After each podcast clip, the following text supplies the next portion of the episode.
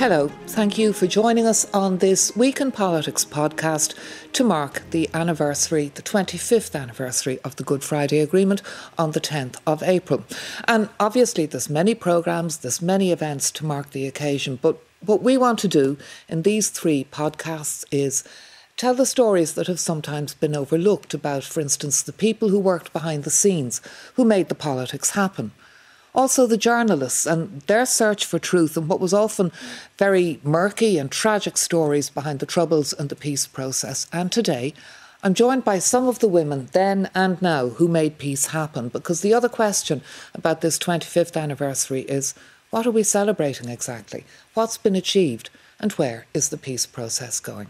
So I really, really am delighted to welcome from Belfast Monica McWilliams, co founder of the Women's Coalition and negotiator at that conference table in Castle Buildings at Stormont. Also, there as part of the Irish government delegation was Liz O'Donnell, then a junior minister in the Fianna Fáil Progressive Democrat Coalition. Also, with someone just 10 or 11 at the time that the Good Friday Agreement was signed, journalist Emma DeSouza.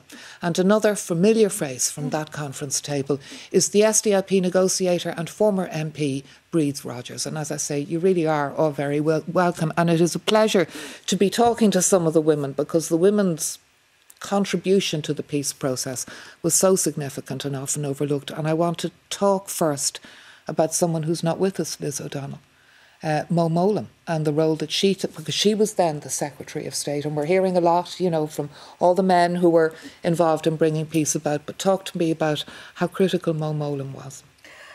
Mowlam was a very unusual politician. She was a very reforming, naturally reforming Labour woman politician.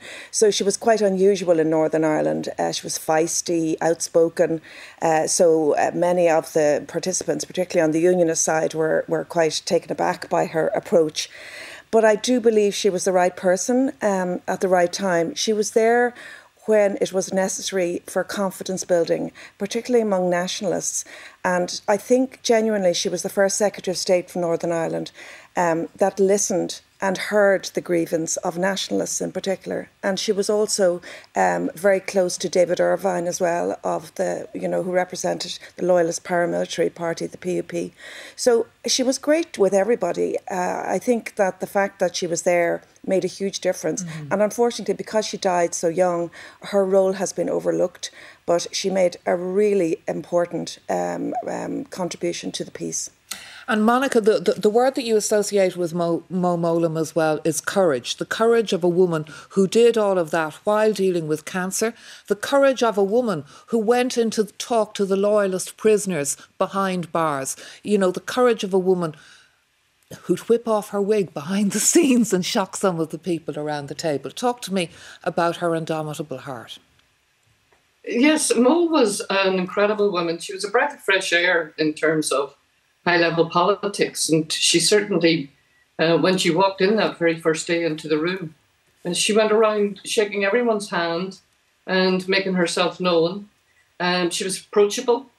Uh, she had a brilliant intellect, and it often concerned me afterwards that when male writers focused on her, they talked about her language. Um, I talk about her skills.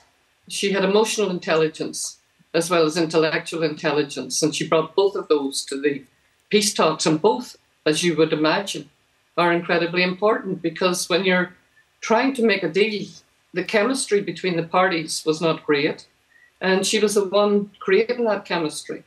And I saw her on the last night, barefoot, no wig, an intravenous drip in her arm, and running around the corridors between the parties, between the rooms, with everything at stake and massive tension. And here was a woman who was ill, who was taking enormous risks for Northern Ireland. And as I knew later, um, and she told me many times, her heart was in our peace process. So she should be remembered for all of that. I often say, in fact, if we hadn't had Mo Mowlam um, doing what she was doing, building those relationships, um, and absolutely focusing on the clauses and the amendments and knowing what to accept and what not to accept. And that's tough call for any British Secretary of State. Um, then we might have been in a whole lot more trouble.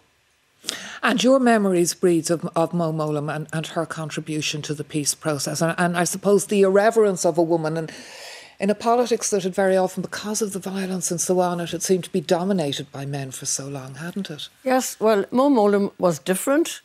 Uh, people were used to um, everyone watching their P's and Q's and doing everything right. Mo came across as just a totally different person. She understood people. She was warm. Uh, she, she, she connected with people. She connected with all sides. I think the Unionists, as Liz said, had some difficulty with that. But she did get through to the nationalists. She got the confidence of the nationalists. She got the confidence of the loyalists. She got the confidence of, uh, in, a, in a way, eventually, I suppose you might say, grudging confidence from the unionists. But if she hadn't been there in those early days, I don't think it would have worked because going in to talk to the loyalists was kind of unheard of. And I, I think she did a lot of things against mm. the advice of her own senior uh, civil servants. But she did it anyway because she was courageous, she wasn't afraid of anything, and she saw what needed to be done, and she did it, regardless of the consequences for herself, but always thinking of the consequences for what she was trying to do. She wanted it to go right. You've used the word misogyny about some of the attitudes towards women around that table. Talk to me about that.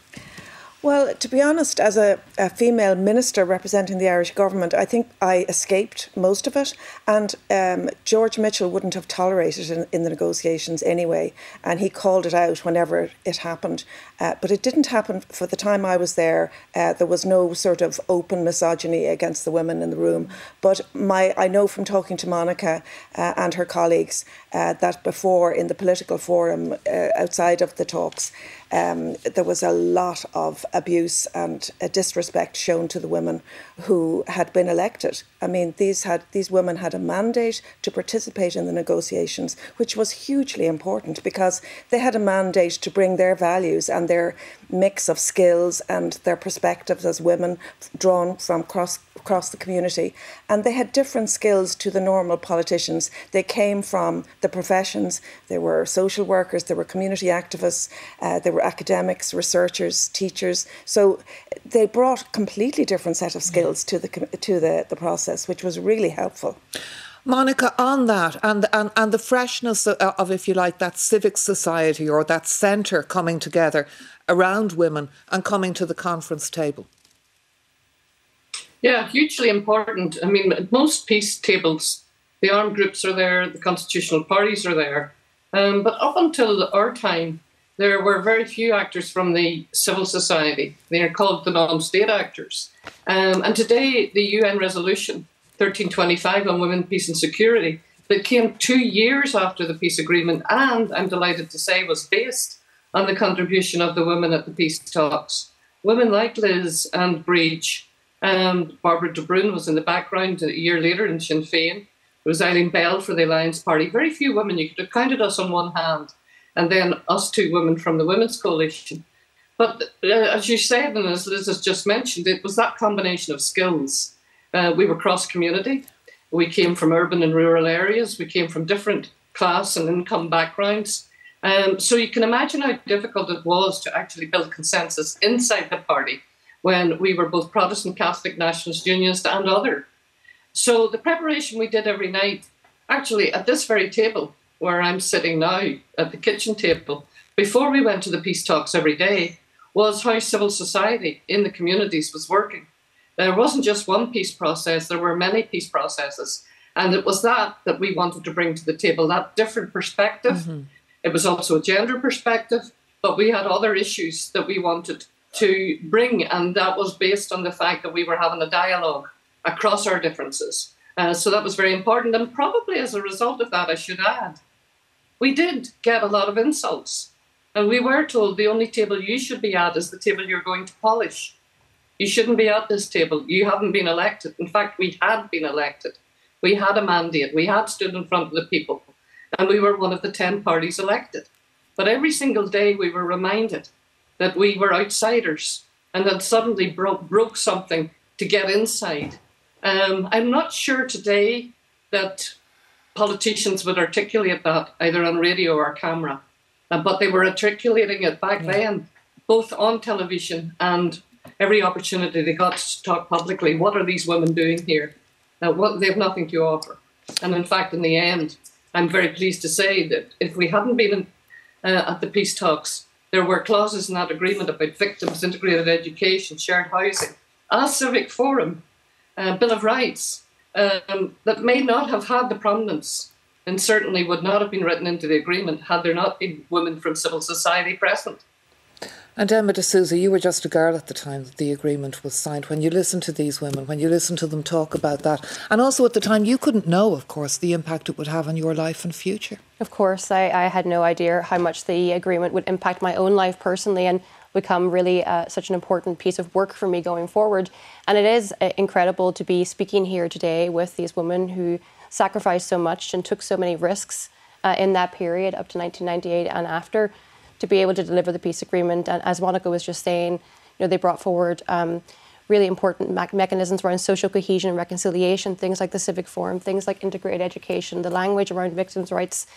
Um, but what disappoints me, I suppose, is that many of those provisions, those provisions tabled by women and by civic society coming from that area, are actually the ones that have been left languish over the last 25 years, where we're seeing those are the areas that really haven't been pushed forward, those areas around right. social cohesion. So, um, can, can, I just yeah. say, you know, I think we shouldn't forget that there were more women in the peace process than appeared at the negotiations. There were many women over the years that have been forgotten, and I just want to remind people yes. of Patricia McCluskey, who started the campaign for social justice, who marched in Dungannon. She was a doctor's wife, marched along with ordinary women to get their right to housing because they couldn't get public housing this was the, that was the first civil rights march, no, not now recognised as such, but to my mind it was.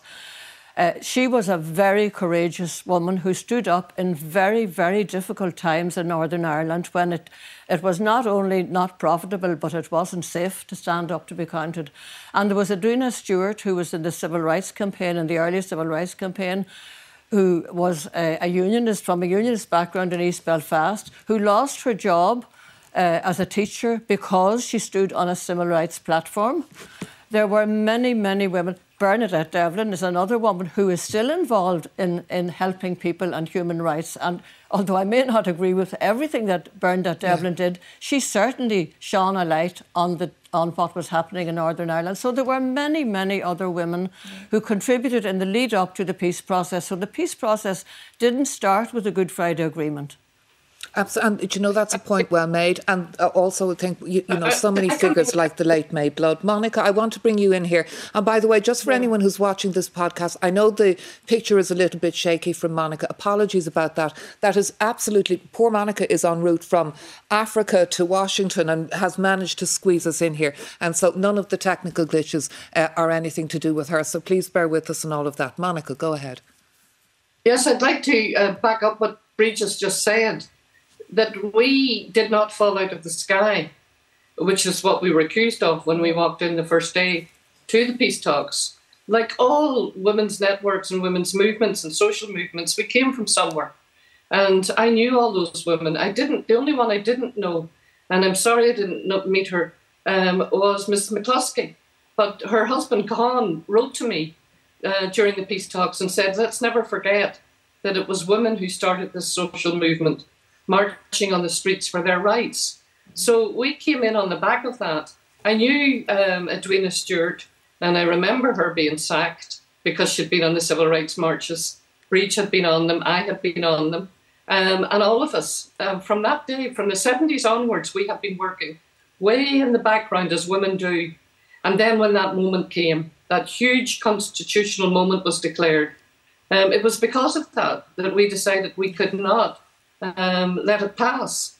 Many of us women did not want to be in public life, did not want to be fired in as Bríd had been, um, and had suffered the consequences over the years, as indeed her colleagues in the political party, and particularly Austin Currie's wife, who had been marked really badly by loyalists um, um, and terrible, terrible harm done to her.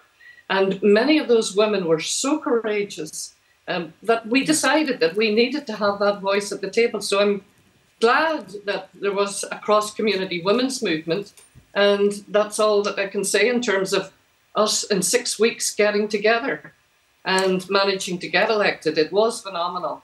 And it's probably now, 25 years later, that that's acknowledged. It wasn't acknowledged at the time. And Liz O'Donnell, in terms of you know the 25 year anniversary, and I know many of you will be in Washington and there's big events and there's conferences and all that kind of stuff. You're you're all busy in, in, in terms of the anniversary. What are we celebrating? If you'd known then the way it would be now, would you have been disappointed? No, not at all. We're celebrating a hugely successful peace process, which ended a conflict that had caused so many deaths and over 47,000 injuries, serious injuries. I think we have to, no matter what happens, uh, we have to celebrate that we have a precious peace and that great transformations have happened on the island of Ireland uh, for the betterment of everybody. Um, and uh, the politics was always going to be difficult. I think anyone who was there on the day, we knew it was only the start. It was only the beginning of putting in place a whole new framework of governance in Northern Ireland, of relationships between Northern Ireland and the, and the Republic, and between the United Kingdom and Ireland. So it was a very complex set of, you know, agreements and proposals and clauses, but. Um, uh, we have a new police service of Northern Ireland. We have a new justice system with the release of prisoners. We have peace. Uh, and although we don't have the institutions which uh, it has only the institutions which are so important mm-hmm. to the mm-hmm. agreement and to the balance of the agreement. Um, it's very unfortunate that they have only sat fitfully yeah. over the 20, 25 years. But I hope now that the Windsor framework has been, you know, uh, offered and it's really it's a really much better deal for the unionist community. And I hope that they will accept that and that we can get back to having working institutions which allow people to work together um, to the betterment yeah. of everybody. And Bríd on that. And, you know, had you known 25 years ago that we would be at this point in time 25 years later, Stormont not working, Jeffrey, who walked out 25 years ago on, on David Trimble, Jeffrey Donaldson, now facing his own uh, Rubicon moment. But I suppose the question is is this structure working? Is it worth it when it's only sitting 40% of the time? Do you have misgivings about what's been built? Well, the reality is it is not working as it was meant to work. And I agree with everything that Liz has said. The whole place has been transformed utterly. For people who didn't live through the troubles, they, you know, they can't even imagine the changes that, that have happened in the last number of years. However, uh, John Hume said at the end of the whole process, I remember very well, he was talking to us in his valedictory speech and he said, well, he said, the job from now on is to build on what we have got and to deliver on the potential of the agreement, which is about reconciliation and real partnership. Mm-hmm. And he said that is not going to be easy, but it has to be done. And I believe in the first few years, uh, when the Ulster Unionists worked with us, uh, the first few years of the agreement, I could see it beginning to work. I could see as Minister of Agriculture, particularly during foot and mouth, when we worked closely with the unionist community, all communities, on one issue, which was a common issue in all our interests. And that's what John always said. We will find that our common interests far outweigh our differences, and that's what had to be done. So I think that that uh, whole idea of reconciliation and, and real, real partnership has got lost along the way. There were far too many fights between political parties uh, fights on TV, fight, you know, back to the future sort of thing yeah. it was. So I think we need to get back to the spirit of the agreement. We need to really work the partnership. It's the best thing we've got for the future. It's not going to be easy. Yeah but it's it's the right thing to do. I want to go back to Monica because we'll be losing her soon. But before I do, there's a point, and I'd like you, Emma, to talk about um, because April will also mark four years since Lyra McKee was killed, and the young woman again, a ceasefire baby, and she spoke about your generation as the ceasefire baby, and in one of um, one of the very more noted articles that Lyra McKee wrote. Um, it was about the fact that suicide rates in Northern Ireland uh, 3,700 people roughly killed during the course of the Troubles up to 98. As you will know, Emma, as many people have died by suicide since, and the rates particularly high in that ceasefire generation, those ceasefire babies, who were supposed to profit from the peace. What happened? Well, as Lyra so um, poignantly said herself, uh, we were the generation that was to reap the spoils of peace, and it just didn't reach uh, so many of us in the end. And I think that um, that line is is really appropriate because in reality, whilst we do have a changed landscape, where we have a generation that is growing up free from the violence of the past, many of the young people growing up in Northern Ireland today are still growing up under the same divisions, same segregation as their parents and grandparents. They're growing up in an education system that remains segregated at 93%. They're growing up in a system where we don't have stable politics, where we have this division. Sectarianism is part and parcel of everyday life in Northern Ireland. It's still there. And I think, as well as that, we have the intergenerational trauma from the Troubles that hasn't been addressed. We have evidence that shows that Northern Ireland still has a brain drain where the majority of young people are leaving and they're not coming back. And when you ask them why it is that they're leaving Northern Ireland and not returning, it's because of the divisions, it's because of the conflict, yeah. it's because we're not a reconciled place, not yet. So I think that um, what we should really be doing at this point, for me personally, as someone who's in that generation, is using this anniversary as an opportunity to assess what has worked, what hasn't worked, what's been delivered, what hasn't, and to actually really try to work the agreement because in reality it's never been fully yeah. implemented or fully functional.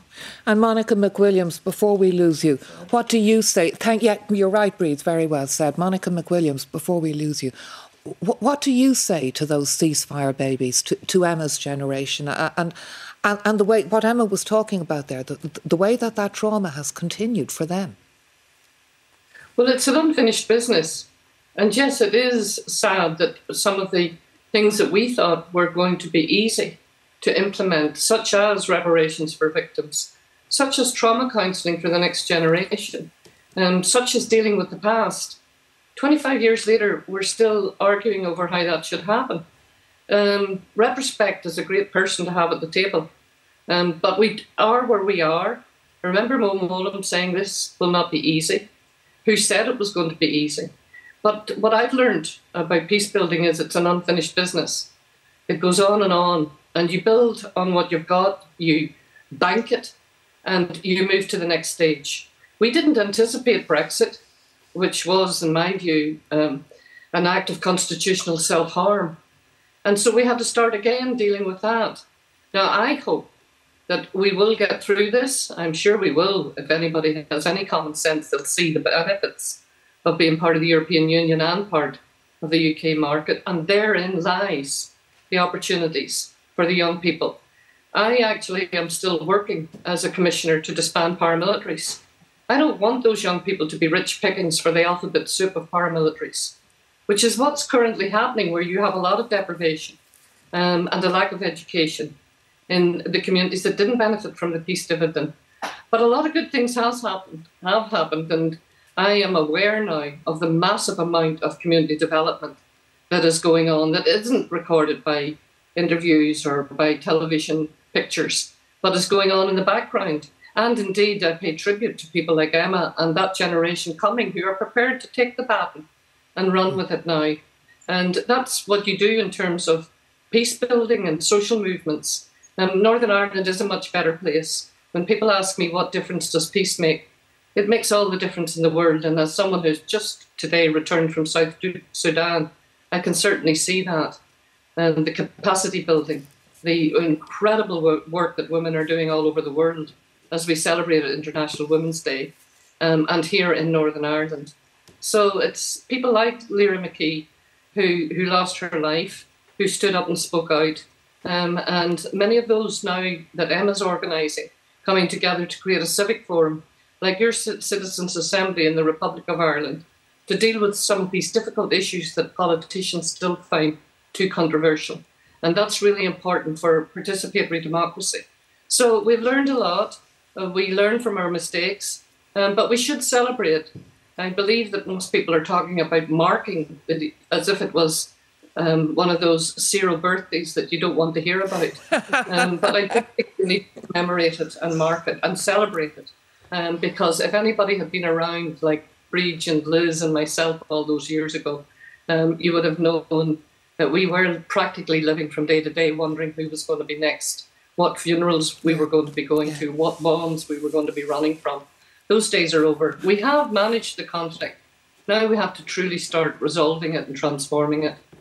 And it's great to know that you're still doing that work in Africa and around the world uh, in building peace processes and making, uh, making them resilient. Um, that's a point, actually, and maybe we'll conclude on this. Um, you know, people talk about why it matters, and I think that's really well made that point because I, I say every morning we were waking up, and you know, people would say in the south, "Oh, everyone switched off." Every, everyone woke up every day, and you know, somebody had died in an appalling, appalling manner. Mm. You know, children had been. It, it was, and you know, in in the north, people had no choice but to walk that reality every day, and people did care. And I think we saw that in the end, didn't we? Twenty five years ago, when people came out and voted, that it wasn't that people had been switched off or they didn't care. They cared so much. It had felt so hopeless for so long. So there was a huge appetite for peace uh, north and south. And I think that's that's what drove people to transcend themselves and to move from their fixed positions. And that's what George Mitchell always said to us. You had to move from fixed positions to a place where accommodation mm-hmm. can be found. And that's what everybody did. We all had to give up something. I mean, the Irish people voted to change uh, Articles 2 and 3 of the Irish Constitution. And we always thought in the past that was anathema. But in the end, people said, okay, it's fair we can't enforce this on a million Protestants anyway. We can't force people into United Ireland.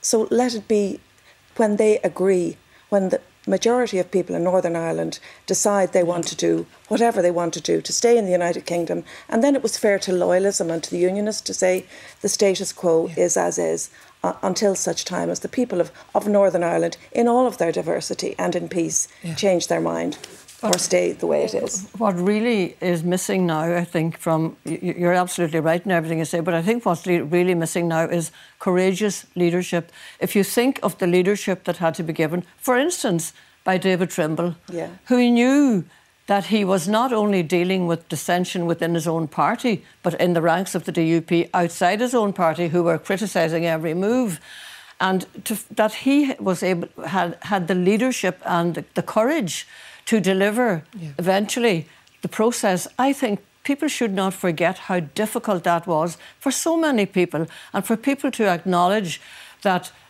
things that had happened in the past were wrong and had to be rectified. And I think the problem now is that people still, there are still people who will not recognise that what happened in the, in the past was wrong.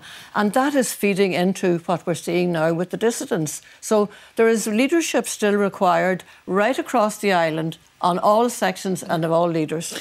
And Emma, I want to bring you in um, again to conclude maybe with a quote from Lyra McKee, who said she didn't want a united Ireland or a stronger union.